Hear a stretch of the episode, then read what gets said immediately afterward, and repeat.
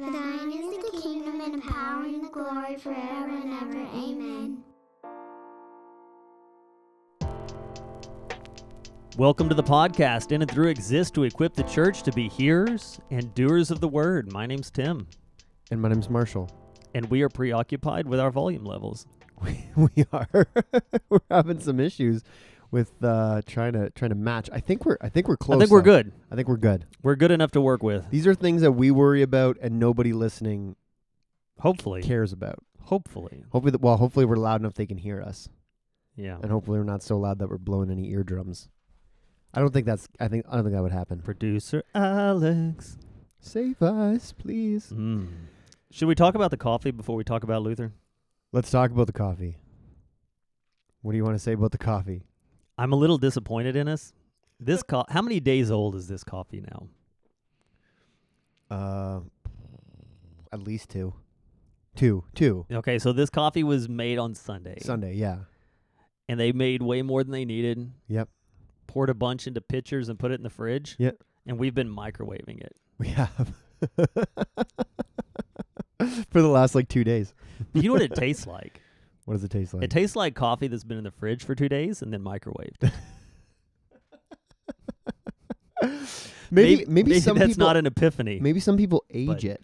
I hear if you do it's not a steak. The cold brew thing that they age it sometimes. Yeah. I don't know. You know what? If we hadn't microwaved it, it would have been cold brew. I guess that's it would have been brewed cold. We could have cold. Put it get some flavored cream because we both drink it black, but I feel pour it over some ice with some flavored cream. What's the substantial difference between cold brewed and just cold coffee? I have no idea. I should know. I mean, I'm sure there's someone out there. I'm a bit of a coffee snob. My wife probably knows, but I don't. You're not a coffee snob. If you were a coffee snob, you would not be drinking this, and you would not drink instant. Okay. But we have at my house, we have an espresso machine. I did pour over this morning. I did French press the other day. So there's that. So you appreciate various ways of making coffee, and you like the good ways, but you also, a snob would not drink this. That's true. I guess that's true. Yeah. Maybe I just enjoy coffee. Maybe I'm just a coffee lover rather than a coffee snob. I would say so. Yeah. I'm like that with a lot of things, though. I don't have very high standards. I like a lot of things, but I don't have high standards for things. Yeah. I'm just whatever. Put any greasy burger in front of me, and I'm happy. I'm good. Anyways, we're off topic. We're off to a great start. That's what we're off to. I have some fun things, actually. All right, let's hear your fun things. Even though technically we're still kind of in the same period of time, I thought this was kind of fun, and I departed from my war theme. So I've got some more, daily life types of things. The invention of the toothbrush in 1498. Luther was just a young man. He was just a kid at that point. That's a really great one. The invention of the toothbrush? I really like that one. Okay, I got another one. The first watch, you can bring time with you, right? 1505. Cool. There's a new craze going on in the imperial court in Vienna. So that's where, when we talk about Charles V and the Holy Roman Empire, that's they're based in Vienna. The new craze at the banquets, forks. Awesome. Now, forks existed before, but they had fallen out of fashion. It was one of those things that the Romans used forks and the ancient Chinese had forks, but also at the Middle Ages, people didn't really use forks, and now forks are back. This is part of the Dark Ages. I know. This is how you know we're out of the Dark Ages, because now there's forks. Because forks. And the last thing I have is 1542, which will be a few years before the end of Luther's life. Spoiler alert, he doesn't live forever. The Portuguese merchants become the first Westerners to visit Japan. Awesome. Yeah, so that's what I got. Yeah, let's talk about a philosophy of history. That little bit that you and I have been talking about for the last couple of days. Yeah. There are two ways to progress through history, especially in a time where it's really dense. Which we're in now. And we're in a really dense time right now. And so here's what we'd have. Here's the options we have. We just stick to a timeline, and we hit everything as it comes across the timeline.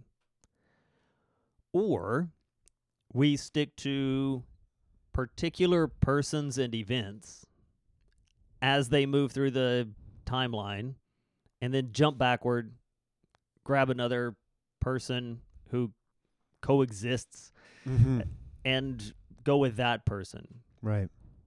It sounds like that is the more convoluted way, but really it's not. No. Because the first way, although it seems simpler, it never really gains momentum.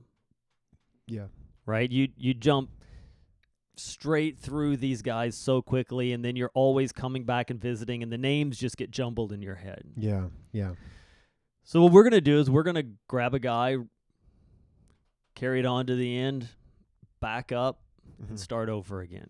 Yeah, yeah. Because I would say in this time period, like the early 1500s, early to mid 1500s, there are like 4 or 5 significant storylines that are happening at the same time, mm-hmm. that interact with one another at times, but to try and tell all 5 stories all at once would be a bit of a mess. Right. So instead, we're going to try to tell them one at a time and still make comment about when they intersect, I think, is kind of what we're going to try to do.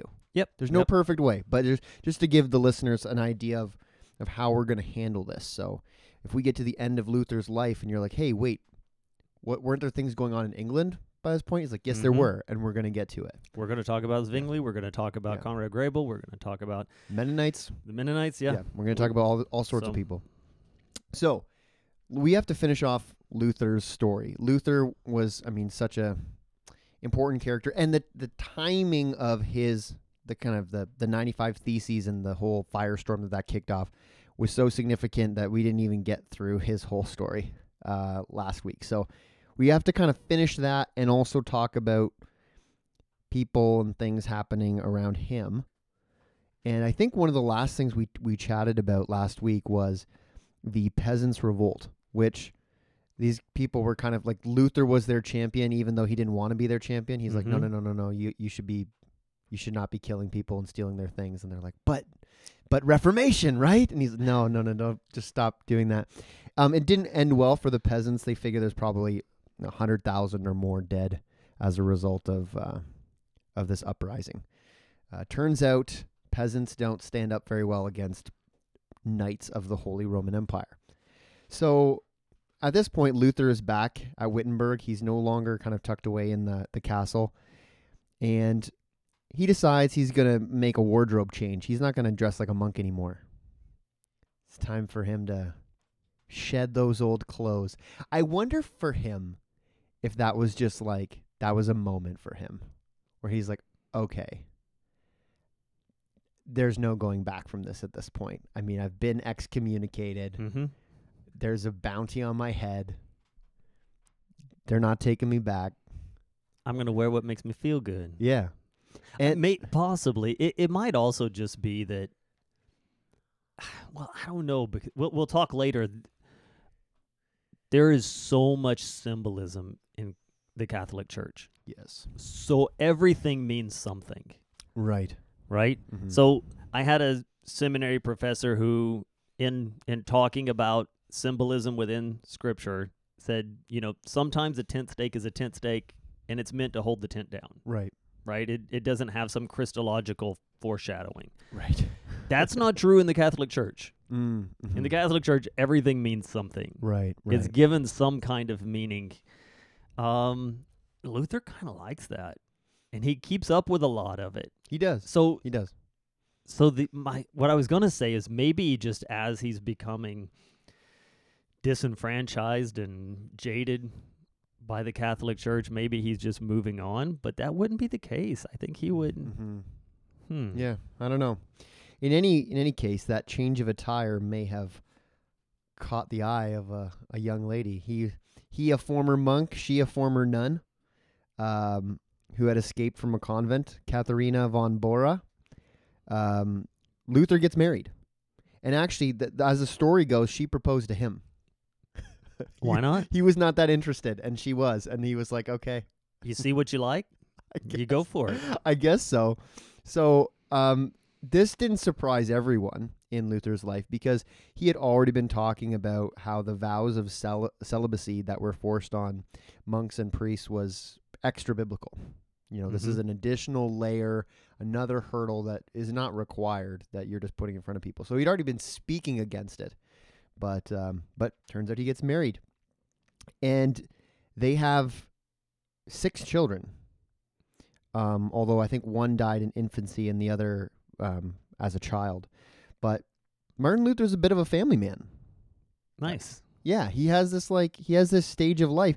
Like, he writes a catechism that's designed for family worship, like to teach, for parents to teach kids. Like, one of his catechisms, like, and their home, I was reading up that their home would sometimes include as many as like 20 students. They took in and raised several orphan children. They were kind of in an old, like, monastery building was kind of converted to their house, so they had some space. But yeah, they raised several orphan children. In 1527, when Wittenberg was hit with the bubonic plague, they opened up their home as a makeshift hospital. So this guy, like, family man, taking on kids that aren't his, you know, opening up his home to the needy. So that's a side of Luther that I think we don't typically get a lot. Yeah, I think with a lot of these guys, once a person becomes a noted theologian, we believe that all they do is sit up in stately rooms and read books and write about things that are so lofty that they don't really even matter anymore. Right. which is not true. Mm-hmm. Theology does matter. There's not a... I mean, you can get to the whole classic "how many angels can dance on the head of a pin" kind of a conversation. But many of these guys are genuine servers of mankind as a part of their Christian worship. Yeah. Yeah. Like, during that plague, like, they were ordered to leave the city, but he stuck around to care for them. So Martin pastored in a pandemic. Yeah, he did. Yeah. Yeah, the bubonic plague too, so it's a crank this one up a few notches. So while this is going on too, like, Luther is kind of operating, there's a measure of freedom. I didn't include this in our planning notes, but I thought I'd mention it. They had condemned Luther, but it just didn't work. Like, people weren't turning him over. People weren't trying to kill him.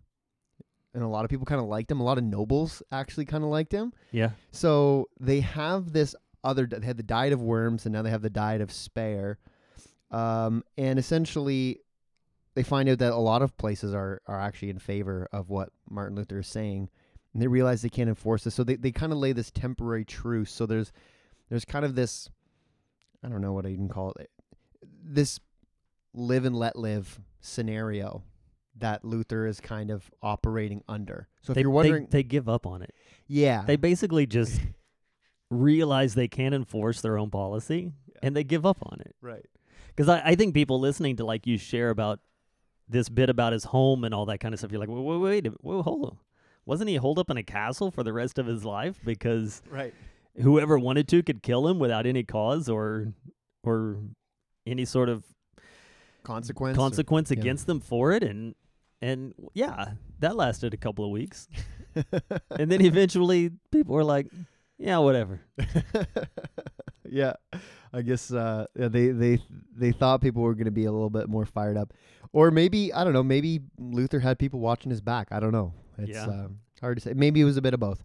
And this whole situation, this uneasy peace between, you know, Luther and the reformers and the Roman Catholic Church, it flip-flops. Like, throughout his entire life, it's like they have a meeting and they're cool, and then they have a meeting and they're not cool. And I was reading through it, and I'm just going to not go through all of them, because there's just, it's boring. It's eventually it's just like, okay, they just can't make up their minds. And depending on other political situations, so Luther doesn't exist. Like, the Reformation is one thing that's happening in the world this time. Mm-hmm. Another big thing that's happening is the massive juggernaut that is the Ottoman Empire is swallowing up Eastern Europe one bite at a time. Right. And they're freaking out. Yeah, they're not waiting in line to be like, oh, sorry, you've got a Reformation thing going. Yeah. We're gonna wait over here. Let you figure that out. You work that out, and then we'll move on with the next historical moment of consequence. Yeah. So sometimes some of these, like, these rulers and you know, whether it's the Pope or the kings and the Holy Roman Emperor or whatever, they're like, okay, we don't like what you got going on over there, Luther, but we have to go make sure the Turks don't invade. So we'll deal with you later. Just play nice for now. And he's like, sure, fine. Yeah, okay. And then just the roots of Protestantism and the Reformation just kind of continue to grow, I guess, during those seasons. So yeah, you can see providence in that. Oh yeah. Right? Mm-hmm. How do you take a church that is a political economic juggernaut who just wields its way and reform it? You bring along a short history of Reformation, followed by a figure who is able to carry that into a mainstream, and then you throw smoke around that juggernaut to distract them. And all of a sudden, you got just the window you need for the seeds to germinate and take root. Yeah. No, I think there's providence in that for sure. So one of the interesting things that does happen though in these meetings that kind of go back and forth in a time where the Catholic Church is like, hey, we're gonna cramp down on this Protestant thing. Yeah, and to be clear, sorry to interrupt. No, to be clear, this isn't the sort of he loves me not. No. Kind of. This is like, I'm gonna kill him. Nah, not today. Yeah, that's what it is. I'm gonna kill him. Oh yeah. No, not today. Yeah, they're not. They're never liking Luther. They're just like, how badly do they want him dead? Right. Is essentially what it is. And so at one of these times, though, they kind of flip-flop on their decision of saying they've kind of allowed them to for each kind of individual state. So keep this in mind. The Holy Roman Empire at this time is not ancient Rome. It looks a lot like Germany does today, plus some extra little bits onto it. But it's not really one unified territory. It's like dozens and dozens of all these little fiefdoms and, you know, like duchies and independent cities that all kind of make up one thing, right? So at some point they kind of say, okay, each little place can just kind of do what they want to do, but then they go back on that. And that's protested by Martin Luther and some of his allies. They sign this kind of legal appeal as a protest to this change in policy, and that is where the term Protestant comes from. Was them protesting this reversal of freedom of religion, which was announced. So, but why don't we talk about some of those allies of Luther? Why don't we talk about some of his friends? All right, Phil. Phil? You want to start with Phil? We can start with Phil. All right. What do you got on Phil? Well, okay, so Phil was one of these guys. He's very like Luther. He, brilliant student, studies a bunch of different subjects. Like, everything under the sun is just interesting to him.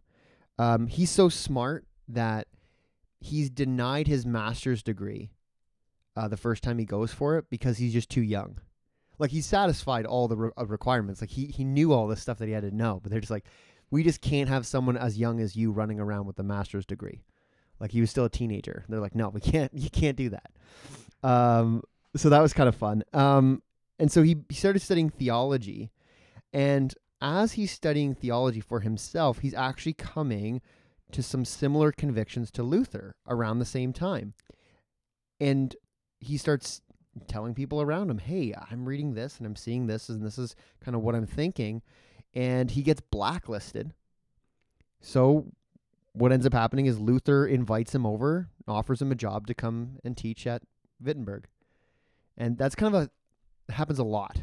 Luther actually surrounds himself with a lot of these like teachers.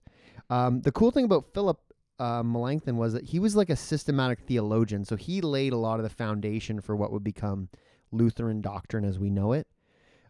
In some ways, even more than Luther, at least in the systematic way. in like kind of this organized system. Luther was definitely kind of the force to be reckoned with. But Melanchthon would be kind of this one who would organize it. And he was said to be a really, really laid back and really gentle. And in his communications with, even with Roman Catholics who wanted him dead as well, he was really easygoing, and Luther wasn't. Luther was not known for that. Mm-hmm. So they kind of complimented him well. And he would write something called the Augsburg Confession, which is kind of the confession statement for the Lutheran Church. Yeah, and it's an interesting document. In fact, if you read it, a lot of it we would probably agree with, other than like baptism and a couple other minor things. But it's pretty generic Protestant doctrine. It doesn't really get into too much of the nitty-gritty. And essentially it became this kind of theological standard for unity amongst the Protestants in Germany. So they would just say, look, are you good with this? Right? Like, mm-hmm. like for example, the FEB, we have a certain, there's like a statement of faith that the fellowship has. Yep. And it's not hyper specific. Right. Like you don't have to take a specific stance on minute issues. It's mostly primary or secondary stuff. And so it kind of becomes that for unity. It's kind of saying, okay, are you at least good with the Augsburg? People say, yeah, I'm good with that. Okay, we can be friends. Yeah, and lots of groups do that. Oh, yeah, for sure. So, I mean, this podcast is a part of the Gospel Coalition, yep. who has a statement of faith yep. that is broad enough that various groups of Protestants can affirm it. Yeah. I've worked with for 10 years now, Global Education Ministries. We have a statement of faith, and every school that signs on with us, the directors sign off on the statement of faith, which is broad enough to cover first order doctrine. Mm-hmm. Is kind of what we're going for, the yeah. primary first order doctrine. Mm-hmm. Mm-hmm. I want to back up a little bit. Okay. On his being denied his master's degree. Okay. Because I get the feeling that you think it's absurd. I don't think it's absurd. I just think it's funny. Like it's just like he's just like this egghead kid. Like funny because it's absurd. Like a Doogie Howser.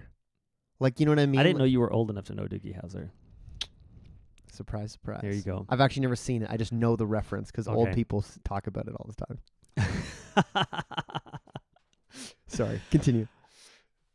It's not exactly uncommon. Mm. So, for instance, in order to enter into a doctorate of ministry, you have to not only have completed an MDiv, you have to be 3 years of practicing ministry removed from your graduation of MDiv. Oh, good. So graduate MDiv, mm-hmm. be in the real world for 3 years, and then you can sign up. Nice. And the point, I understand that they don't equate perfectly, but the point of it is just to say there's more to life than the classroom. Oh, yeah. And there's something of life experience that allows these things to grow, right? Mm. And what you cook in the microwave isn't as good as what you cook in the crock pot. Mm. And there's something of that. I don't know. I can see their point. Yeah, no. I understand that too, especially if like that title of having a master's. Then too, I think it was probably likely a much more auspicious thing than it is today. Yeah. Today you're like, oh, I got a master's. People are like, okay, cool. It's like whatever. Right. I think. I think to have a master's then would be like your second PhD now. Right. Yeah. Something like that. Yeah. Yeah. But yeah. So. He was just the softer, more gentle, more contemplative reformer compared to kind of more the firebrandy Luther. But they were really close. They were really close with one another, and they and Philip, I mean, did a significant amount of writing as well as Luther, and they kind of their group had this kind of machine of producing books and pamphlets and different things to kind of get the word out. What did you have on? Do you have anything on any of the buddies? I mean, there are a couple of other guys mm-hmm. that get involved. Mm-hmm. Justus Jonas mm-hmm. comes in as a translator. Yeah, he's a friend. Part of his work is making sure that people can read Luther and Melanchthon in something other than German. Right. Right. So you have, yeah, as far as like getting involved in all of the people that surrounded him, that he surrounds himself with people is significant. Oh, yeah. Mm-hmm. Because he's not just this one maverick guy who goes out, nails his ideas to a wall, and walks off, and all of a sudden there's an entire system of global church named after him. Right. Right. Right? Yeah. This goes to show the previous undercurrent that had taken place that was setting the soil and the number of people around. Yeah. Right? This is not an isolated one guy thing. Yeah, not by a long stretch. He just happens to be the face of it. Yeah. And it's interesting because when I was reading up on, and we won't go through like a long list of all the people who were involved, but one guy was Johann Bugenhagen, and he was actually Luther's pastor. So he becomes the pastor of the church in Wittenberg. Can you imagine? And so Luther is submitting to him, and the Lutheran Church still kind of does a form of confession. They don't see it the same way as the Roman Catholic Church, but he was Luther's confessor. Can you imagine having him in your congregation as a congregant? Oh boy! Standing up on a Sunday morning to preach, and you look, and there's Martin Luther. I mean, okay, it would be different because at this point, he's a famous man, a studied theologian. Mm-hmm. But he doesn't have the historical legacy that he has now. Right, yeah. Right? Yeah, for sure. But sometimes I think about these things like, can you imagine being Barry Bonds' hitting coach? Right? What do? You just show up and go, thumbs up. Can I get you something to drink? Gatorade? New pair of batting gloves? Yeah. What do you want? Seriously. Right? It would be an intimidating thing. Sure. To be the person hired... Mm-hmm. put over to make sure that he was receiving sound doctrine on a Sunday morning. Yeah. You wonder if Luther ever emailed him to be like, hey, let's talk about that sermon. I'm sure they had a chat or two, if I know anything about Luther. But yeah, so he builds this team around him, right, of mutual support. They're cooperating on things. They're translating the Bible into German from the Hebrew and the Greek. I thought Luther's translation was from the Latin. Well, I think he does one from Latin. In the 1522.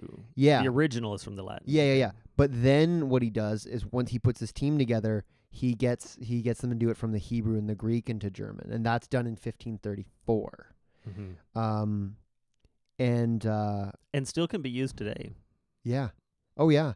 In fact it's kind of one of these like important works in German that kind of helped like standardize the language and writing form. Like it's one of these works that's like heavily influential on the standardized form of German. Right. Because there are variations, high German, low German, all those kind of different things. So it's a deeply influential work. Let's play a nerd out game with that. Okay. Oh boy. Because I think this is something that people might be interested in learning a little bit about. Okay. So before the invention of the printing press, alphabetic languages just worked very phonetically. Yeah. And you just do your best, right? Like make the noise. There's not a standard, this is how it was spelled, right? Mm-hmm. But then Gutenberg comes along and you need a printing press, which means we got to make a decision. How are we going to spell this? Right.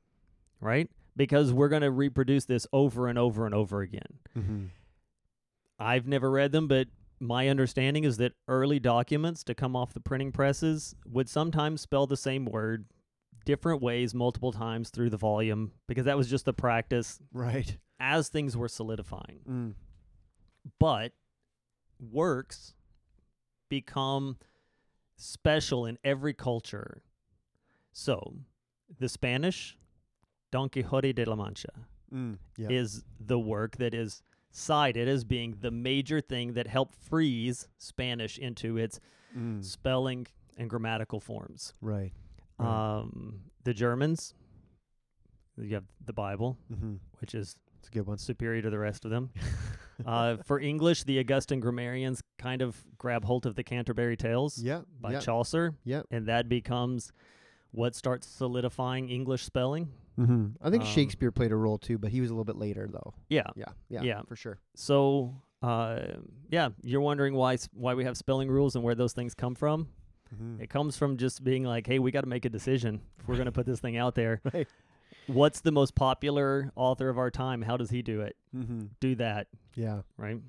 So Luther and company would do some update versions of their Bible translation over the years, but I guess within 40 years of him doing the first translation, his publisher had printed over 100,000 copies, which in that day and age is a lot. That's a lot of work.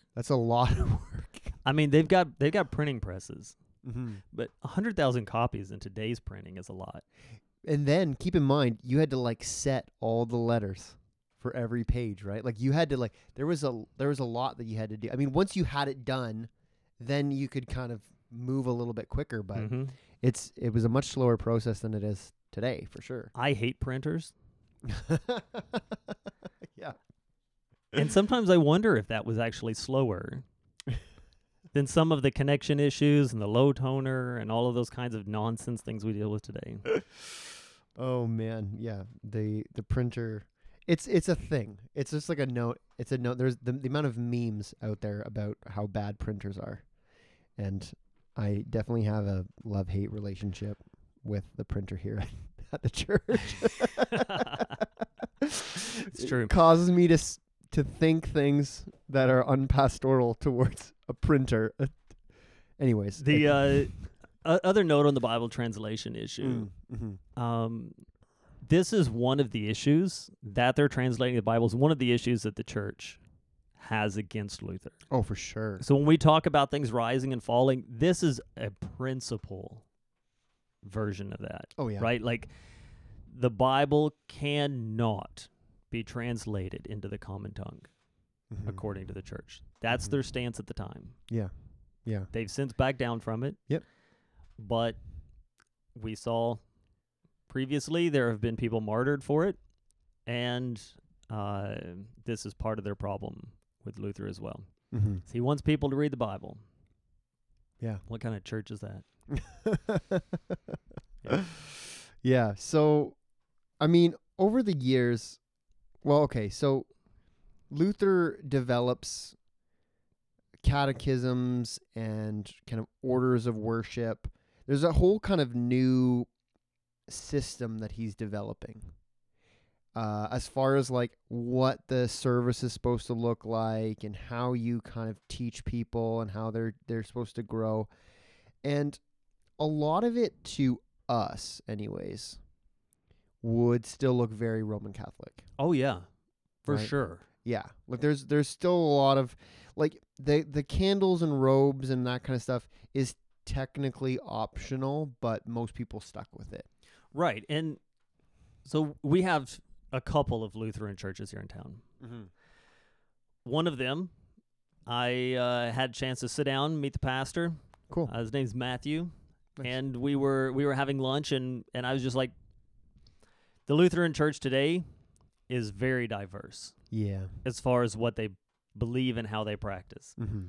And I said, you know, tell me about you and your practice. Trying very politically to be like, which kind are you?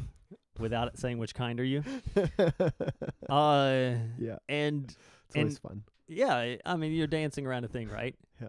He practices Lutheranism as we would have expected Lutheranism to be practiced when you read about it historically. Okay. Right? His words to me were, imagine a Catholic service where someone preaches the gospel. That's what we do. That's what it's like. You know what? It's better than an updated service where the gospel isn't preached, so I'll give him credit there. Because that might be the other kind of Lutheran church. Anyways, yeah, so there's all those types of things. The catechisms that I mentioned earlier. Our listeners should know by now what a catechism is.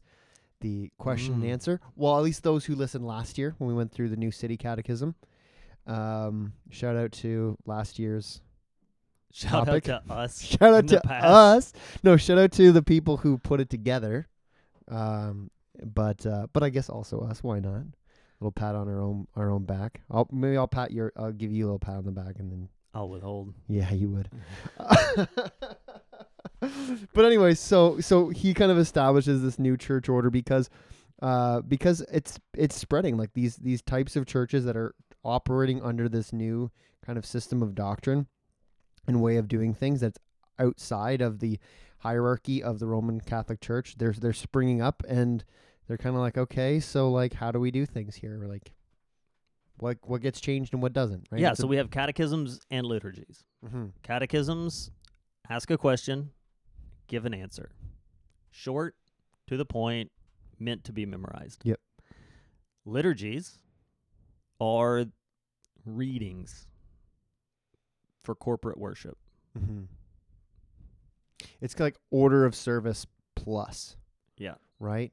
So it's something that, yeah, you would still get in Lutheran churches today, Anglican churches, even to a lesser degree in like the Reformed churches, Christian Reformed churches. You get some liturgy, mm-hmm. right? You get some certain readings, certain responses, certain prayers. We don't have as much of that. We in our context we have a framework that we mm-hmm. operate under, but I don't know if I'd call it. Liturgy might not be the right word. No, that would fall short. Yeah. Because it's not rigid to the point of if you don't follow it, you're in sin. Right. But yeah. It's not the sort of, hey, what do we want to do this week mm-hmm. kind of a thing. Yeah. Yeah, it's a very structured kind of an order of service mm-hmm. with very specific readings, oftentimes pre-written prayers. Yeah. Those kinds of things. Mm-hmm. Yep.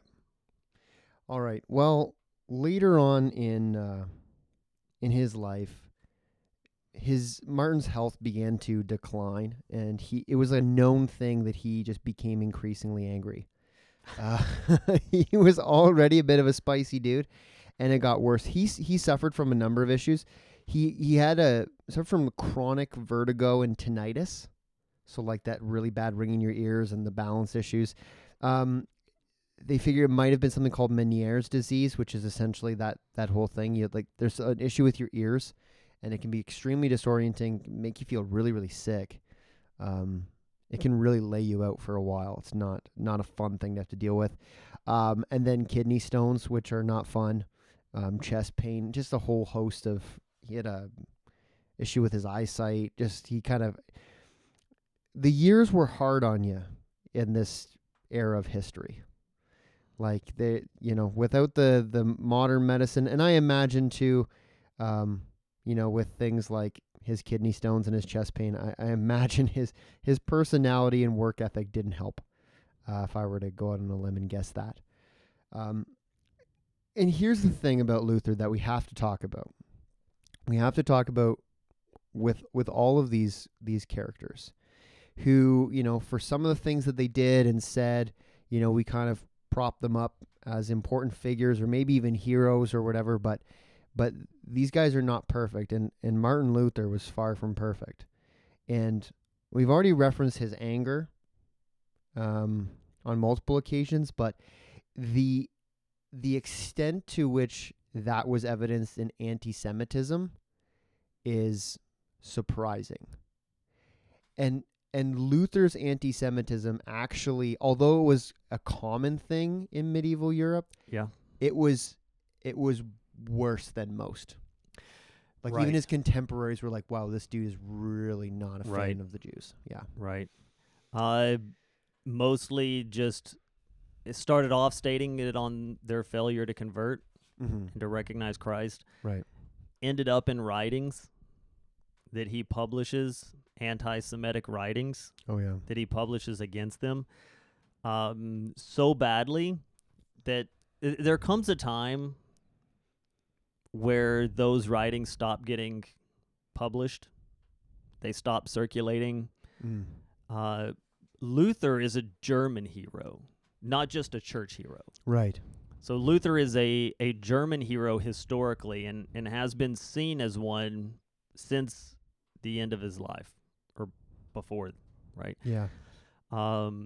So much so that in the 20th century, there's a political party that rises between the First and Second World Wars. Yep. The Nazi Party. Mm-hmm. And one of the ways that they try to press the anti-Semitic view of Nazism to the German people as something that is historically founded and good and German to the core is to recirculate Luther's work. Yeah. And to say, your beloved Martin Luther was anti-Semitic. And that we are is just us being German. Right. Yeah. Yeah, because it's part of that nationalistic identity, right? Like the Nazis were nationalist socialists, right? So that nationalist aspect of who they were is like, this is the roots of who we are as Germans, this going back to, you know, this old school identity. And yeah, and Martin Luther was overtly anti-Semitic. What's interesting, what I read, is that he probably didn't actually personally know very many Jews at all because they had been expelled from the region in which he lived long before he was even born. Interesting.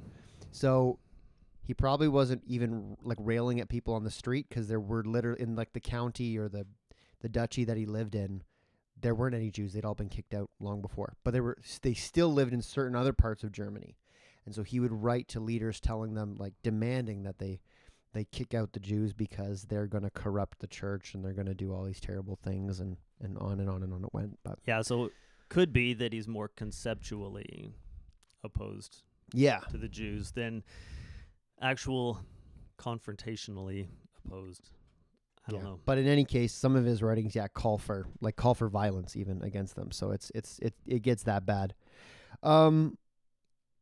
Anyway, so that's kind of the dark, the underbelly of who Luther is.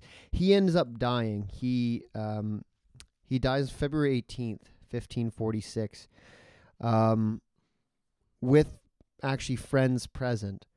And then his body is buried, and they bury it in front of the pulpit at the Wittenberg Church.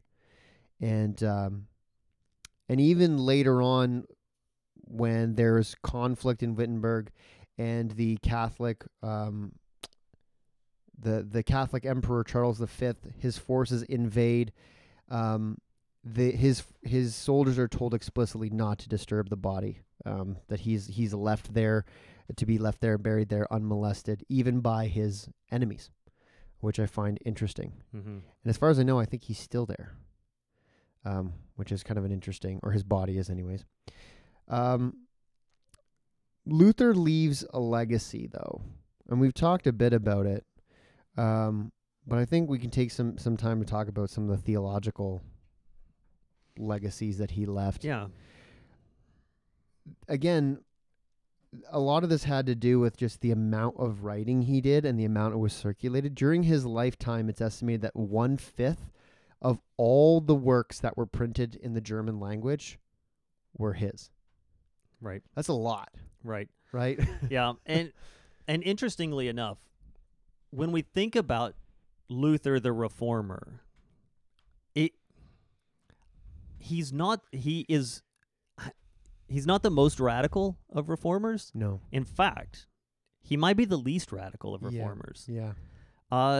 Luther's theological legacy is just basically, I got a couple of problems with the way you're doing things, but he's happy to leave a lot of it untouched, mm-hmm. right? Maybe he had 95 specific problems. And maybe those are pretty deep-rooted, right? He's not dealing with symptoms. He's dealing with root cause right. in a lot of these. But there's a lot that goes sort of unchanged. And so I think as we move through the various reformers, you'll find there's this YouTube channel called Lutheran Satire, where a Lutheran priest does these little cartoons. And he does one about the Reformation, and Martin is posting his little thing on the wall, and other reformers are coming along being like, oh, your puny little Reformation, right? Like you're barely changing anything. Right? Right, just sort of mocking him for that. But the changes that he makes stick and really become talking points for future reformers. Mm-hmm. And that's where I think his legacy is. He's not trying to rewrite everything. Like when we talk about reforming, he literally wants to reform the church, not restart the church. Right. Yeah, no, you're right. You're right. Yeah, no, you and so that's I think he kind of sets the stage for people to take further steps down that path, but he himself kind of takes a step out of the Catholic Church and kind of that's as far as he chooses to go. And possibly only because they wouldn't have him.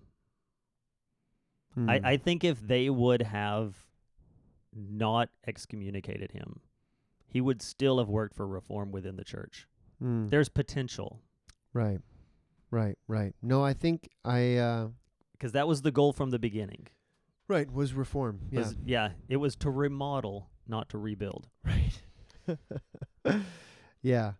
But I mean you're absolutely right. I think the main one of the big differences, I mean, if we consider the five solas of the Reformation, this idea of things like sola scriptura, like we're gonna base what we do. We gotta do more. We gotta define them all. All five. Sola scriptura is Latin. Yeah. For Scripture alone, yeah. Right?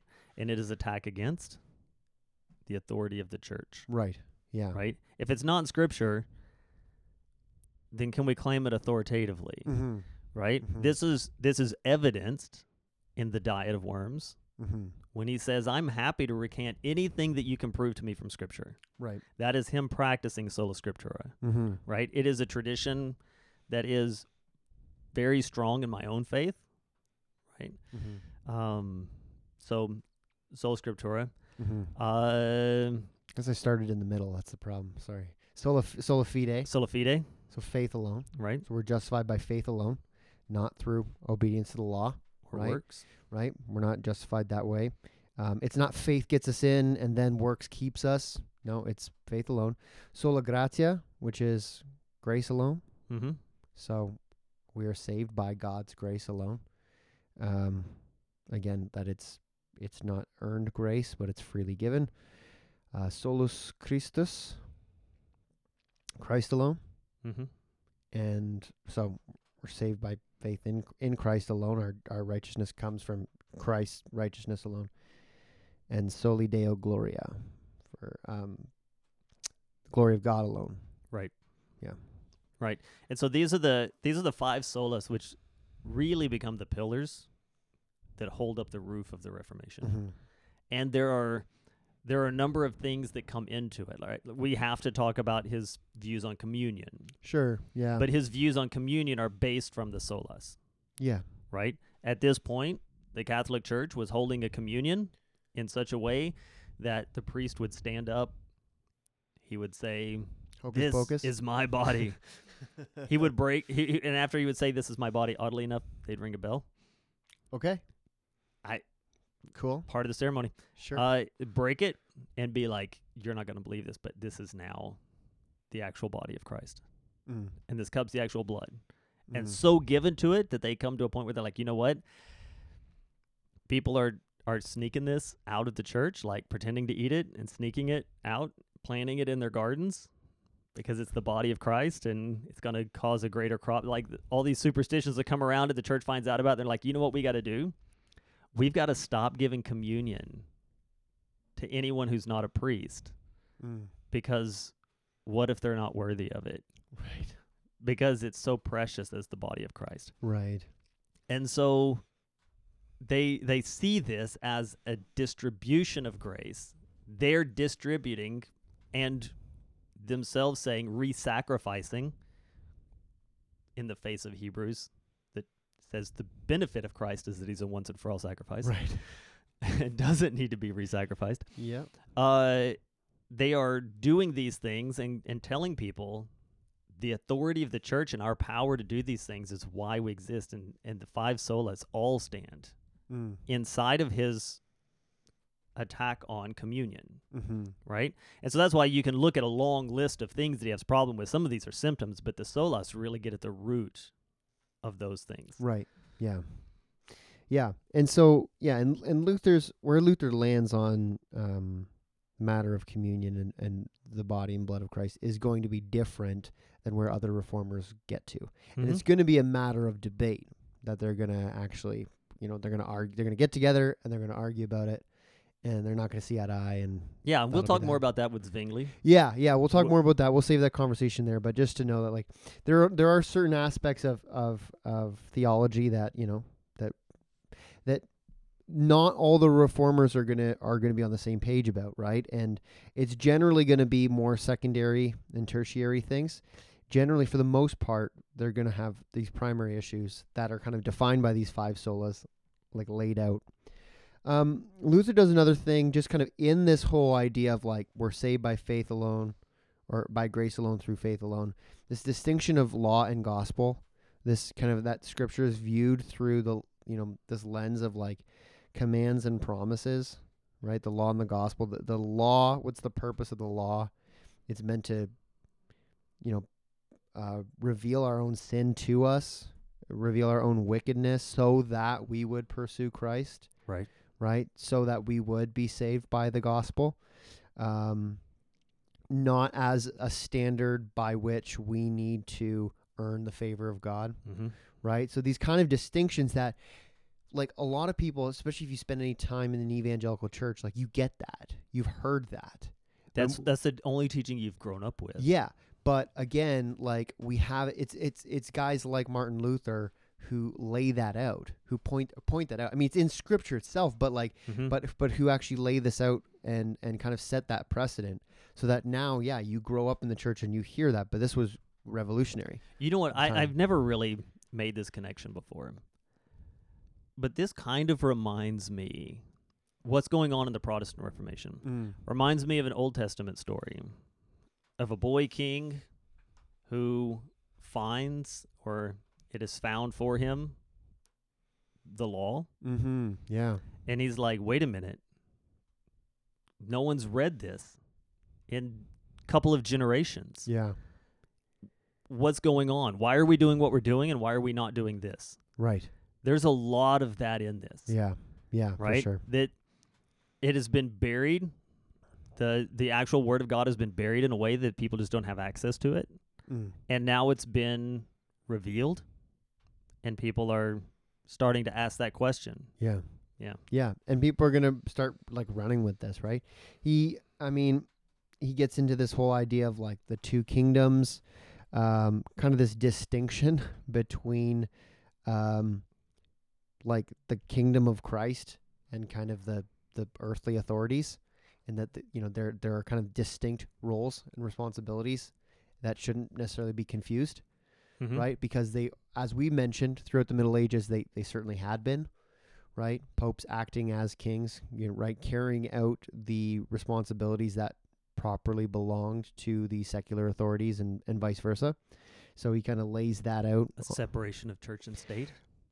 Again, not to the same degree that we as Baptists would hold to. Right. Because the Lutheran church becomes the state church. Still is. Of some of these places. And in Scandinavia, I mean, they love it in Scandinavia. I think it still is, yeah, in like Finland or Sweden or Norway or something like that. Still the state church, or Denmark maybe.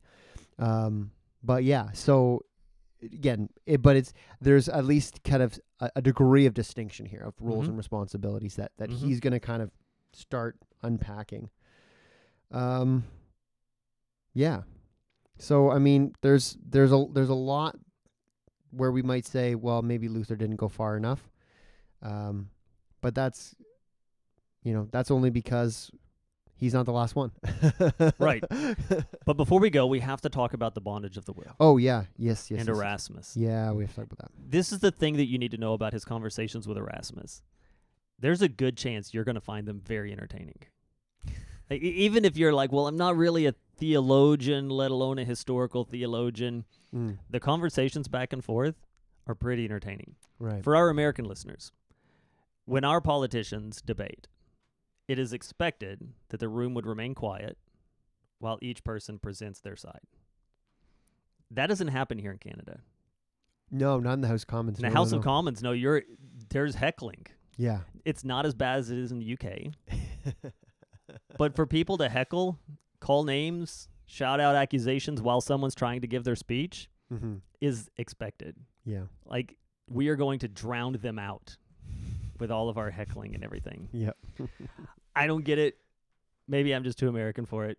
But anyway, it's a thing. It's a thing here, too. Mm. The calling of names. Yeah. Between Martin Luther and Erasmus. Yeah. And let me tell you something. Luther's good at it. Oh, yeah. If you can be good at such a bad thing, Luther's good at it. Yeah. In fact, there are multiple Twitter accounts that are just daily and sometimes multiple times a day posting different things, different insults that Luther throws out against Erasmus and others. Yeah. Yeah. Erasmus and co. And they're brutal. Yeah. Yeah. Yeah. But that's not all of the bondage. No. So the idea is it kind of comes down to how is it, like, how are human beings able to be reconciled to God? How is it that we can come to know God and we can come to please God? And so Erasmus is a Catholic theologian, although Erasmus is one of these guys that, although he wasn't part of the Reformation, and although he ends up arguing with reformers a lot, yep, he influenced a lot of them because he did a lot of work in like the Greek and Hebrew. He really knew the scriptures well, and so he had a significant influence on a lot of the guys who would cross party lines into the Reformation. But so the distinction comes down to: are we capable of our own free will of choosing and pleasing God, independent from God doing anything? In the Roman Catholic doctrine, and what Erasmus kind of held to was essentially, yeah, you can. Pelagianism. Yeah, like you can. And if you're just now jumping on, because we have made a bit of a push. That's true. Now that we're in the Reformation, if you're just now jumping onto the podcast, Pelagius was a church father who argued that it is possible for the human being to live a perfect life. It's just unlikely to the point that only Jesus has. Right. And that's why we need the cross and Christ. But yet, it is still possible, which only notes act of sin. It doesn't note sins of omission. It doesn't note just falling short of perfect. It only notes those things that we would look and say, oh, I shouldn't have done that. Yeah, so it's a small view of sin. And so the conversations between Luther and Erasmus not mirror, but are akin to Augustine and Pelagius. Yeah, yeah, because what Luther is going to argue, although there's a difference between Lutheranism and Calvinism, which we'll get to soon, Luther is going to argue that no, because of the fall, the human will, it has been corrupted and is enslaved to sin. And so that bondage of the will to sin needs to be broken. That's broken by God, and only then can we respond to the gospel. Only then can we truly obey with any kind of spiritual, positive spiritual impact. And so that's what he is going to argue for. It's a monergism versus synergism. Does God save you, or is it like you and God together, you work this thing out? Right. And so Luther would have that monergistic view of, you know, God has to save you, right? In order for you to have genuine spiritual life. Right. So that's kind of the debate there. And Calvin's going to take it a step or two or three further than that. But again, we'll get to that when we get to that. All right. Well, we'll get to that later. Thanks for listening. This podcast is a resource of Memorial Baptist Church in Stratford, Ontario, in cooperation with the Gospel Coalition of Canada, and is produced by Alex Walker. See you next time. Bye.